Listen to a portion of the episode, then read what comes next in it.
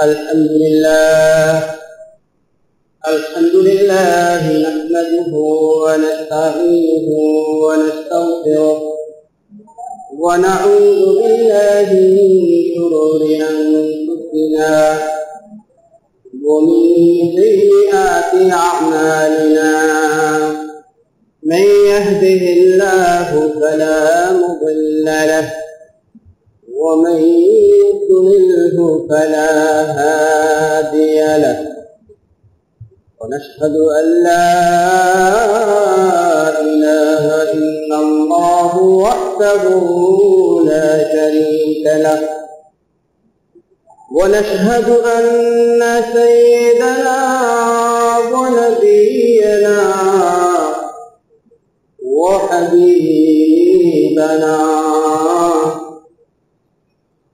محمد صلى الله عليه وسلم أرسله الله بالحق بشيرا ونذيرا وداعيا إلى الله بإذنه وسراجا منيرا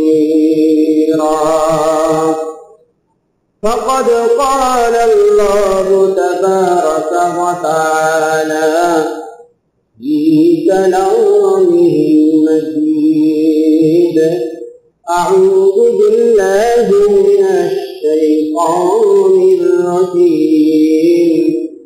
بسم الله الرحمن الرحيم. مثل كلمة طيبة كشجرة طيبة أصلها ثابت أصلها ثابت وفرعها في السماء تؤتي أكلها كل حين ربها.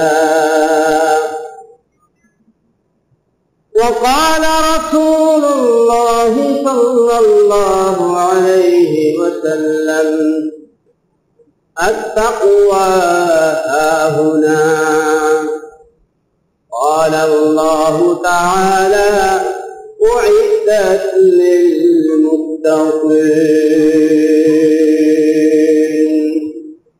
برشد اللهم صل على محمد وعلى آل محمد. كما صليت على إبراهيم وعلى آل إبراهيم. إنك حميد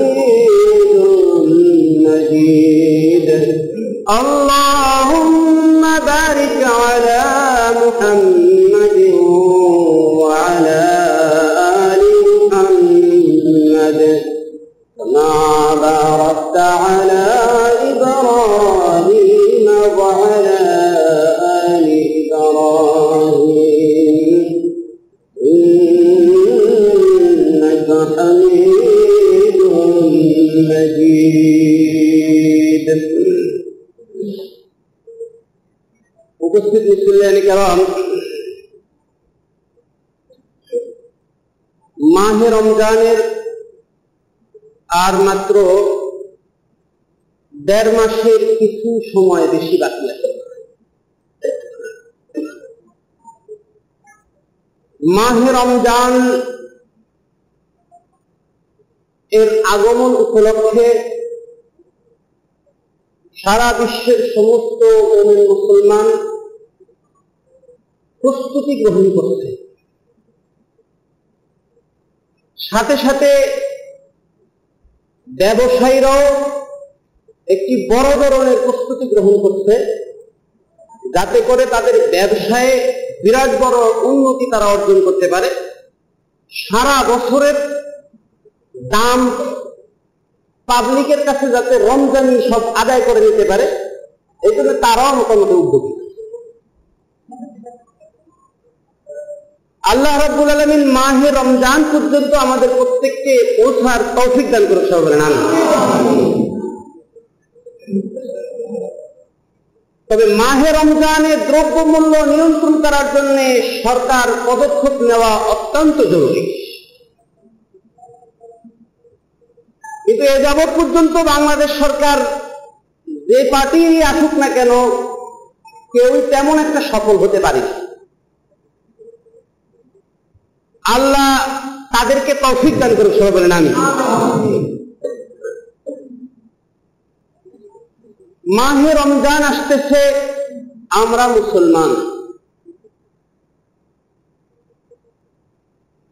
আমরা ইমানের মতো একটি দৌলত আমাদের অন্তরে বহন করে চলছি।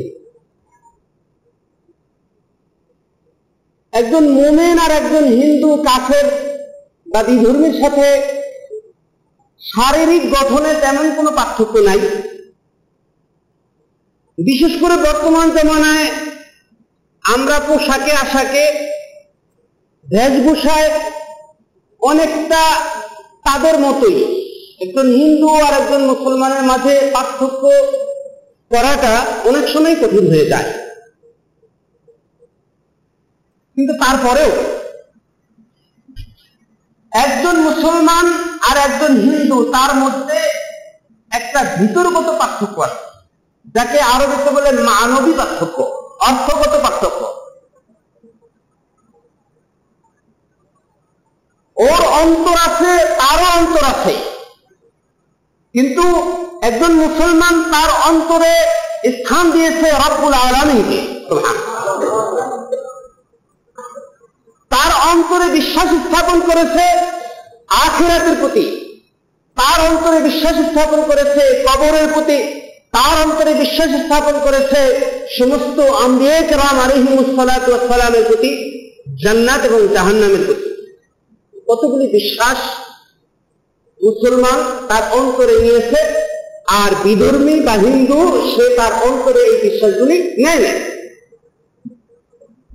বাহ্যিক শুরুতে যদি একজন হিন্দু যদি দাড়ি রাখে, লম্বা জুব্বা পরে, মাথায় টুপি পরে পাগড়ি পরিধান করল। যেমনটি রসুল্লাহ সাল্লাহ আলহি ওসাল্লামের জমানায় কাফেরদেরও পোশাক ছিল লম্বা, কারণ আরব দেশের পোশাক ছিল লম্বা জুব্বা। এবং তারা প্রকৃতি এবং স্বভাবের অনুযায়ী চলত হিসাবে তাদের জমানায় কাফেররাও অনেকেই দাঁড়িয়ে রাখত। আর আমাদের সমাজ ব্যবস্থাটা এমন হয়েছে যে দাড়ি রাখাটা বড় ধরনের কঠিন কাজ আমাদের জন্য। নামাজ পড়ার চেয়েও অনেক কঠিন কাজ দাড়ি রাখা। যাই হোক, আল্লাহ আমাদের তৌফিক দান করে সহকারে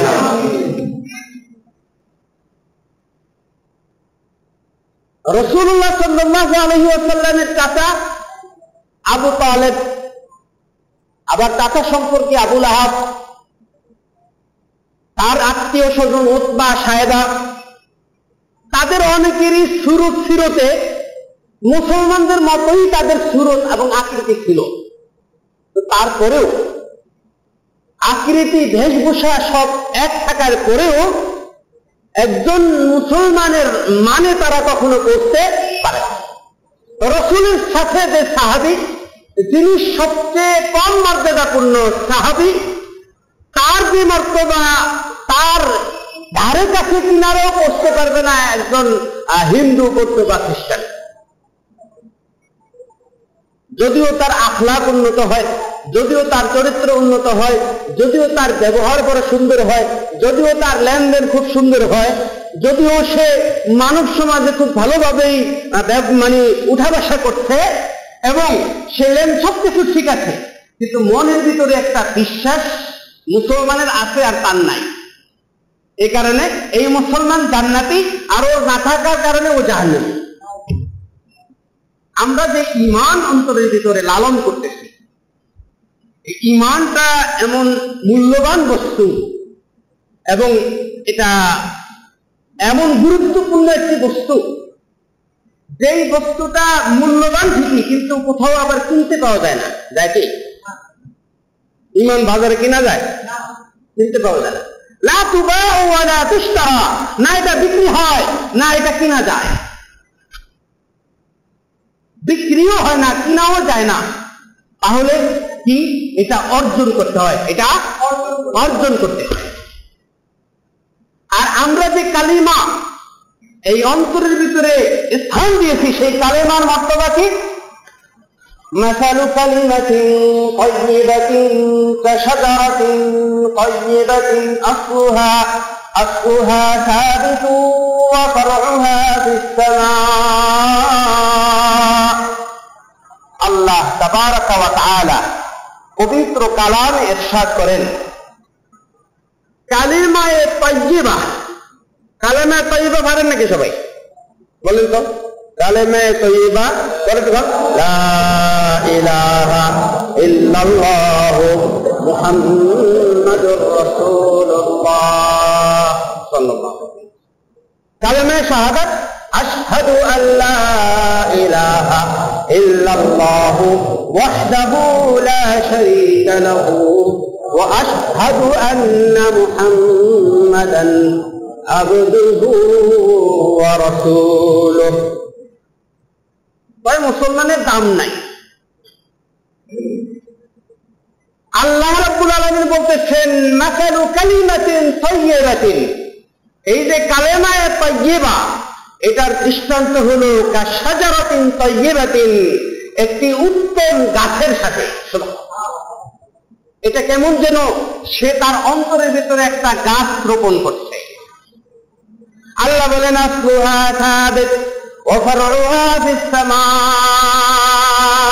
এই পৃথিবীর বুকে যদি একটি গাছ রোপণ করা হয়, আর সেই গাছের শিকড় যদি অনেক নিচে চলে যায়, মাটির তলদেশে চলে যায়, গিয়ে এখন গাছটা মজবুত হয়ে আল্লাহ বলতেছেন, গাছ মজবুত হয়ে গাছের যে শাখা বেড়েছে বেড়েছে বেড়েছে, উপরে উঠেছে উঠেছে উঠেছে, একটা তাল গাছ বা সুপারি গাছ। কয় ফুট পর্যন্ত লম্বা হয়। তারপরে একটা পর্যায়ে আছে সেখানে গিয়ে সেটা থেমে যায়। আর লম্বা হয় না। ঠিকই ঠিক না? আর লম্বা হয় না। কিন্তু আল্লাহ বলতেছেন যে কালিমায় তৈবা যে গাছের মতো, ওই গাছটার শিকড় চলে গেছে তলদেশে, যার ফলে গাছের গোড়া বড় মজবুত হয়ে গিয়েছে। এবার গাছ তার শাখা পোষা প্রসারিত করতে করতে, উপরে উঠতে উঠতে আসমান পর্যন্ত পৌঁছে প্রথম আসমান, দ্বিতীয় আসমান, তৃতীয় আসমান, চতুর্থ আসমান, পঞ্চম আসমান, ষষ্ঠ, সপ্তম। মুসলমান গাছ রোপণ করছে তার অন্তরে, তার শাখা পৌঁছে গেছে আসমানে আল্লাহর দরবারে পৌঁছে গেছে। আল্লাহ বলতেছেন তুতি উকুলা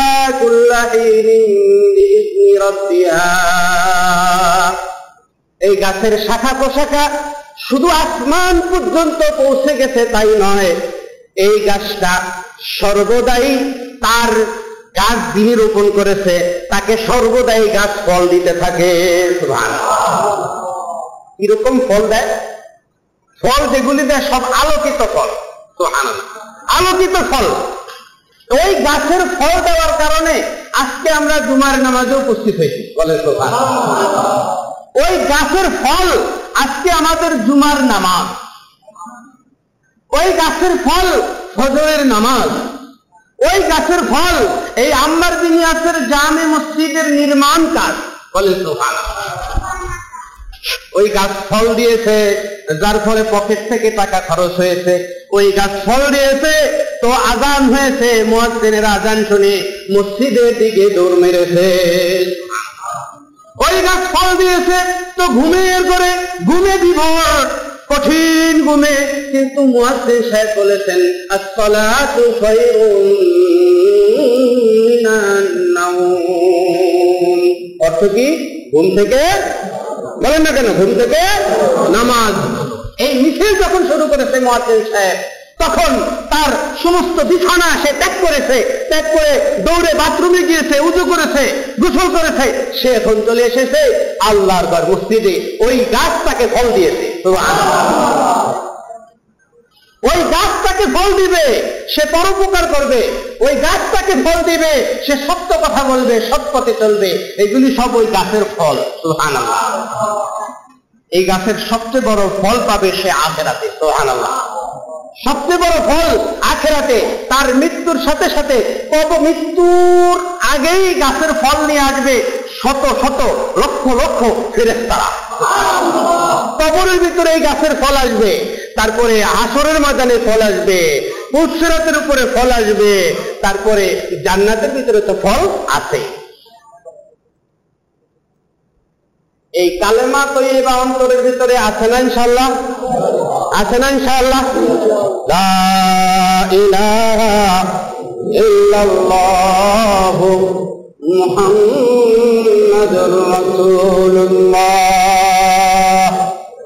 এই মুসলমান, এই লা ইলাহা ইল্লাল্লাহ পাঠ করে তুমি কি হয়ে গেলা? তুমি চিরস্থায়ী জাহান্নাম থেকে মুক্তি লাভ করলে।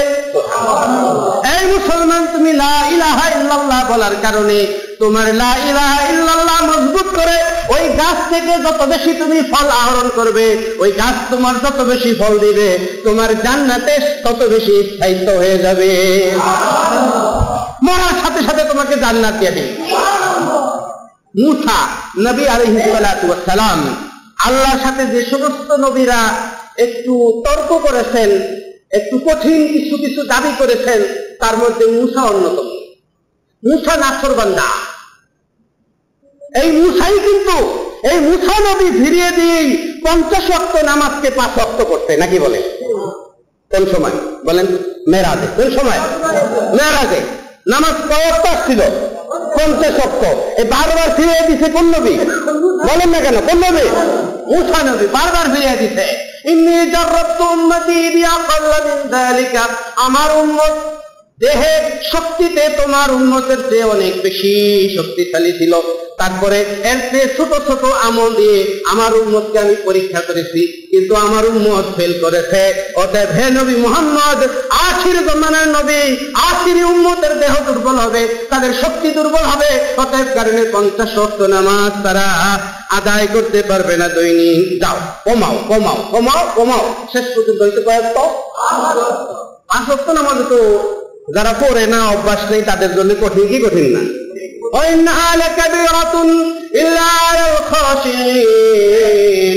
আল্লাহ বলেন, এই নামাজ যাদের অন্তরের ভিতরে খুশু আছে, যাদের অন্তরের ভিতরে আল্লাহ ভীরু এই ভাব আছে, আল্লাহকে যারা ভয় করে, তারা ছাড়া সকলের ব্যাপারে, সকলের কাছে এই নামাজটা বড় কঠিন কাজ। নামাজ হচ্ছে আরও কঠিন কাজ, বড় আরও আরও বেশি কষ্টকর কাজ কিন্তু মানুষ করে ফেলে। ডিজিটাল টাইমে আগের নয়টায় অফিস এখনও তো নয়টাই আছে। কিন্তু এখন অ্যানালগ টাইমে তো আটটাই যেতে হয়। আগে তো সকালবেলা যে আরও এক ঘণ্টা বেশি ঘুমাইতেন, এখন কি সে এক ঘণ্টা বেশি ঘুমাইতে পারেন? যাওয়া লাগে কি লাগে না? যাওয়া লাগে। অনেকে তো ভোর রাত্রে উঠেও রওনা করতে হয়। অনেকের অফিসের টাইম এরকম আছে শিডিউল এরকম আছে। বিমানবন্দরে যারা চাকরি করে, তাদের কোনো টাইম টেবিল নাই।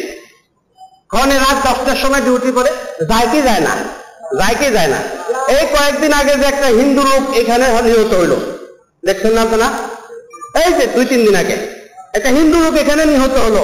এই লোকটাও তো ফজরের আজানের সময় উঠে রওনা করছে।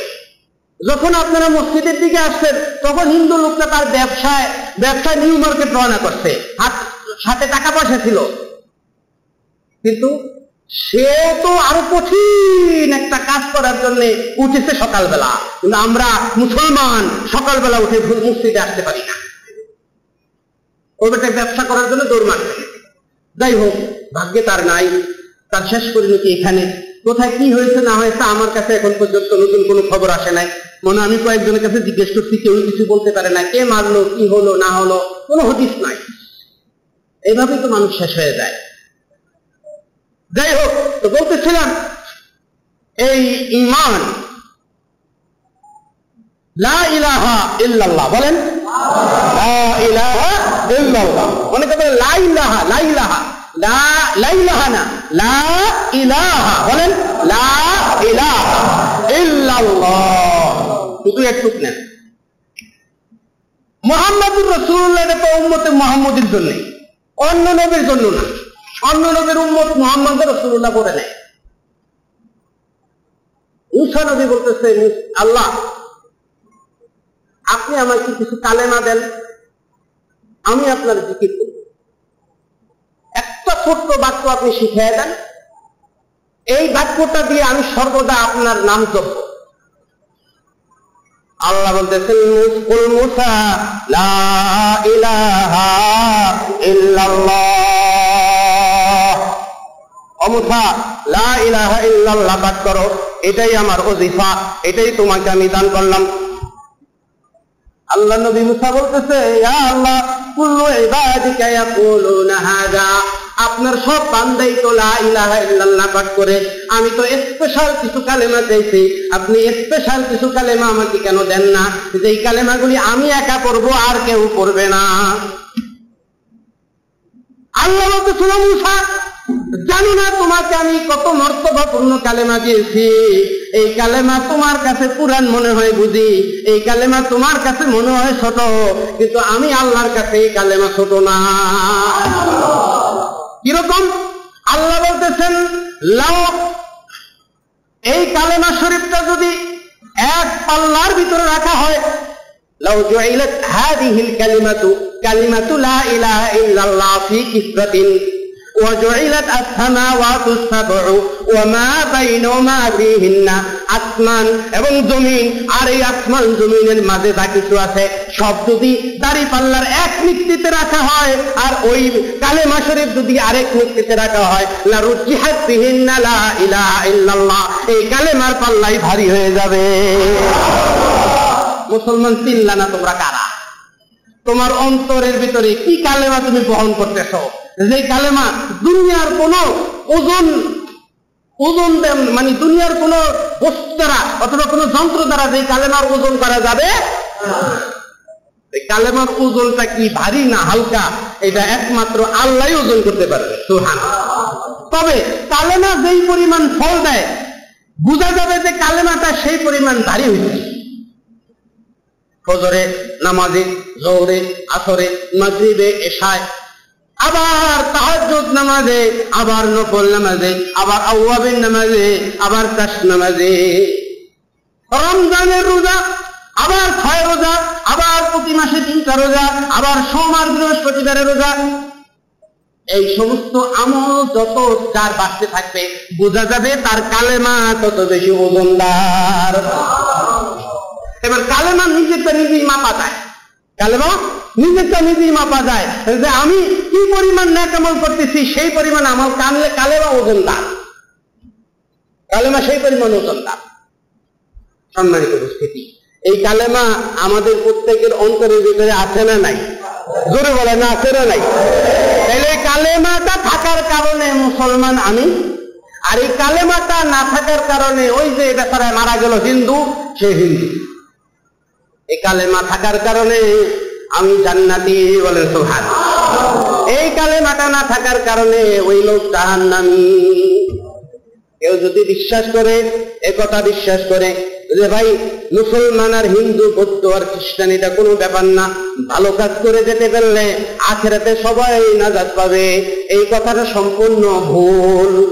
সম্পূর্ণ কেউ যদি ভালো কাজ করে তাহলে সে যদি বিধর্মী হয়, তার যদি কিছু প্রতিদান দেওয়ার দরকার হয়, সেই প্রতিদান আল্লাহ দুনিয়াতেই দিয়ে দিবেন। আখেরাতে তাদের কোনো প্রাপ্য নাই। আখেরাতে একমাত্র নাজাত পাবে মুসলমান। বর্তমান জমানায় আমাদের নবী আসার পরে সব ধর্ম অচল হয়ে গেছে। ওইগুলির উপরে এখন আর থাকা যাবে না। অন্য কোন নবীর ধর্ম মানা যাবে না। হিন্দু বৌদ্ধ হিন্দু খ্রিস্টান তো এই মানে হিন্দু বৌদ্ধ তো এটা বাদ। বাতিল আমরা মুসলমান হয়ে অনেকে মনে করে যে ঠকে গেলাম মন যা চায় তা করতে পারি না। হুজুররা খালি বেরেক দেয়, আলেমুলামারা খালি বেরেক দেয়। এই কাজ করা যাব না, ওই কাজ করা যাব না। হ্যাঁ সুদ খাওয়া যাব না, ঘুষ খাওয়া যাব না। ব্যাংকের টাকার সুদ, শুল্ক, সুদ সুদ খাওয়া যাব না। ইত্যাদি ইত্যাদি। মুসলমান যদি না হইতাম নজরুল্লাহ তাহলে তো অবাধে সবকিছু আমি পারতাম। আপনি মুসলমান হন আর না হন, ওদের যতগুলা বাতিল ধর্ম আছে, সব বাতিল ধর্মেই কিন্তু এই ধরনের অবৈধ ইনকাম অবৈধ সুদ ঘুষ এগুলো সব জায়গায় হারাম হারামতে হারাম না। বরং তাদের হারামের লিস্টিটা আর একটু বড়। হারামের লিস্টিটা আরও আর একটু বড়। কারণ তাদের কাছে আছে জীব হত্যা মহাপাপ। ওরা এই জন্যে এই জন্যে ওরা গরু খাইব না। ঠিকই, ঠিক না? ওরা গরু খাইব না। আর ওরা মুরগি খাইব না। যেটা জান জীব হত্যা মহাপাপ। আমি একদিন উত্তরা দেখেছিলাম অফিসে, আমার পাশে একদম পিছনের সিটে আমি মাঝখানে পাশে দুইজন। প্যান্ট, শার্ট পরা। দাড়ি নাই। এখন দুইজনের একটা একটা করে হাত, মনে হয় ডান হ্যাঁ ডাইন হাত। ডাইন হাতে একটা করে এরকম ব্যাগ বান্ধা।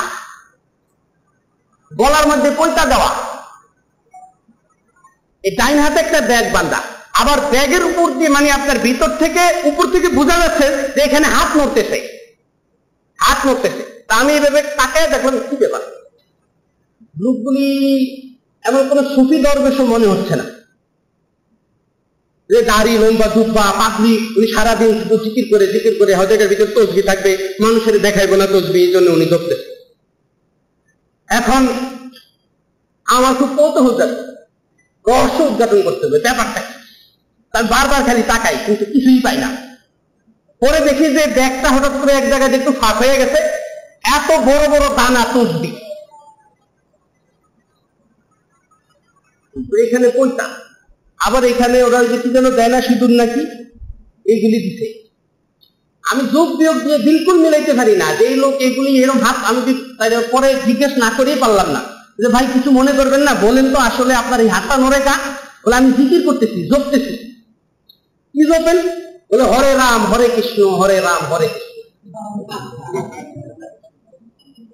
হরে রাম, হরে কৃষ্ণ, হরে রাম, হরে কৃষ্ণ। রামে রামে রামে! উনি এইভাবে আমি বললাম যে, এইগুলি আপনাদেরকে কে শিখেছে বলে, আমাদের ঠাকুর আছে। আমরা এখন সেখানে যাচ্ছি ঢাকার ভিতরে। সেখানে আমাদের অনুষ্ঠান হয়। প্রতি বছরে প্রতি বছরে একবার না দুইবার বলল উরস হয়। সেখান থেকে তারা এগুলি আমাদেরকে দিচ্ছে। রিপু দমন করতে হবে। তারপরে জীব হত্যা মহাপাপ। আমরা ওইখানে মুড়ি হওয়ার পর থেকে, ওরা মুড়ি ওদের বিশ্বাস বিশ্বাস আছে। ওরা ওখানে মুড়ি দেওয়ার পর থেকে গরুর মাংস, খাসির মাংস, মুরগির মাংস, মাছ, যত জান আছে, যত জানদার আছে, সব জানদার খাওয়া বন্ধ করে দিচ্ছে। ওরা শুধু তরকারি খায় আর ডাল খায়, যেগুলির ভিতরে কি নাই? জান নাই। আবার ওরা মাঝে মাঝে পারে মুসলমান দেখো পোকা জাতি, আল্লাহ যেখানে মাল্য হেরানে খায় না, আর নিজেরা জবাই করে খায়। কারণ ওদের ভিতরে একটা গ্রুপ আছে, যদি গরু মরে যায় অথবা মুরগি মরে যায়, এটা যেহেতু রবে মানে তাদের ক্ষুদায় মারছে বা তাদের দৃষ্টিতে ভগবানে মারছে অর্থাৎ করেন এটা আমার জন্য হালাল। ভগবানে যেটা মারছে, ওটা আমার জন্য হালাল। আর আমি নিজে মারা জীব হত্যা মহাপাপ, অতএব কারণে কোনোভাবে জীব জবাই করে হোক বা যেমনি হোক, এটাকে খাওয়া যাবে না। এটাকে এই বাতিল বাতিল কথাগুলির ভিতরে তাদের কত সাধনা? এ বেচারা গরু কোনো বস্তু খায় না, কোনো মাছ খায় না। তা আমি বললাম যে, কত বছর হয়েছে? একজনে বলল যে, আমি বারো বছর এই সাধনা করতেছি। আরেকজনে বলল, আমি নতুন চার বছর সাধনা করতেছি। হরে রাম, হরে কৃষ্ণ, তসবি করতেছে তা আবার দেখলাম যে, এখানে কয়েকটা সাক্ষী আছে, কয় দানার জন্য? এই তসবিটা তাদের একশো আঠাইশ দানা। এত বড় বড় দানা এক একটা। মনে হয় যে ছোট ছোট গোলালুর মতো দানা। এই সাধনা করে যাচ্ছে। কিন্তু এই وقدمنا إلى ما عملوا من عمل فجعلناه هباء منثورا বলে এরা যত আমল করে যত ভালোই দেখা যায় কেন দেখা যায় না কেন আমি এদের আমলগুলিকে কাল কেমতের ময়দানে সামনে উপস্থিত করব فجعلناه هباء منثورا এই আমলগুলাকে আমি মরিচিকার মতো আর ধুলিকণার মতো বাতাসে উড়ে দিব। কাদের আমল? কাদের আমল? হিন্দুদের। হিন্দুদের মানে যত বিধর্মী আছে, তাদের আমলগুলিকে এইভাবে আল্লাহর উপরে উড়িয়ে দিবে। তারা দেখতেছে যে আন্নহম ইয়াহসাবুনা আন্নহম ইয়াহসিনুনা সুনআ। তারা দেখতেছে খুব সুন্দর সুন্দর আমল করতেছে। ভালো ভালো জনকল্যাণমূলক কাজ করতেছে। কিন্তু এই কাজের কোনো প্রতিদান, কোনো প্রতিফল তারা পাবে না। এই কথাটাই রসুল্লাহ সাল্লাল্লাহু আলাইহি ওয়াসাল্লাম যখন খেজুরের চাকের ভিতরে শুয়ে আছেন, আর হযরত ওমর ফারুক রাদিয়াল্লাহু তাআলা নু এসে দেখতেছেন রাসূলুল্লাহ সাল্লাল্লাহু আলাইহি ওয়াসাল্লাম খেজুরের পাতার ভিতরে শুয়ে আছেন, তাও ফ্লোরের ভিতরে মাটিতে শুয়ে আছেন। রসুল পার্শ্ব পরিবর্তন করলেন ঘুমের ধরে আল্লাহর আল্লাহর নবীর দ্বিতীয় খলিফা তার সম্পর্কে শ্বশুর ওমর রাদিয়াল্লাহু তাআলা আনহু দেখতেছেন, রাসূলুল্লাহ সাল্লাল্লাহু আলাইহি ওয়াসাল্লামের যেই পার্শ্বটা এতক্ষণ পর্যন্ত বিছানার সাথে লাগানো ছিল, সেই পার্শ্বটার ভিতরে খেজুর পাতার চাটাইয়ের দাগ পড়ে গেছে। ওমর রাদিয়াল্লাহু তাআলার সাথে সাথে চোখের পানি ধরে রাখতে পারলেন না। এই চোখের পানি ছেড়ে দিলেন। ওমরের চোখের পানি পড়ার কারণে রসুল্লাহ সাল্লাল্লাহু আলাইহি ওয়াসাল্লাম জেগে গেলেন। কি ব্যাপার, ওমর, তোমার মন খারাপ কেন? তোমার দিল খারাপ কেন? কেন তোমার চোখের পানি পড়ে? ওমর আল্লাহ বলতেছেন আপনি দু জাহানের বাদশা। আর ওই যে রোম আর পারস্যের এই কাফের মুশ্রিকরা, তারা আল্লাহকে স্বীকার করে না, রবকে স্বীকার করে না, তারা কোনো কিছু স্বীকার করে না, কিন্তু উঁচু উঁচু পালনে তারা বসবাস করে। কত আরামের সাথে তারা তাদের জীবনগুলিকে কাটাইতেছে। আর আপনি দু জাহানের বাচ্চা আপনার মোবারক শরীরের ভিতরে খেজুর পাতার কাটায় দাগ পড়ে গেছে। এই জন্য আমি কাটছি আল্লাহ নবী বলতেছেন মোর কান্দ না কান্দ না, দুনিয়ার জীবন অল্প কয়েকদিনের মাত্র। এই দুনিয়ার জীবনে একটু কষ্ট করে যাও, কিন্তু এই কথা ভালো করে জানো মোর তারা যত সুখ আর শান্তি আছে, সব সুখ আর শান্তি তারা দুনিয়াতেই ভোগ করে যাবে।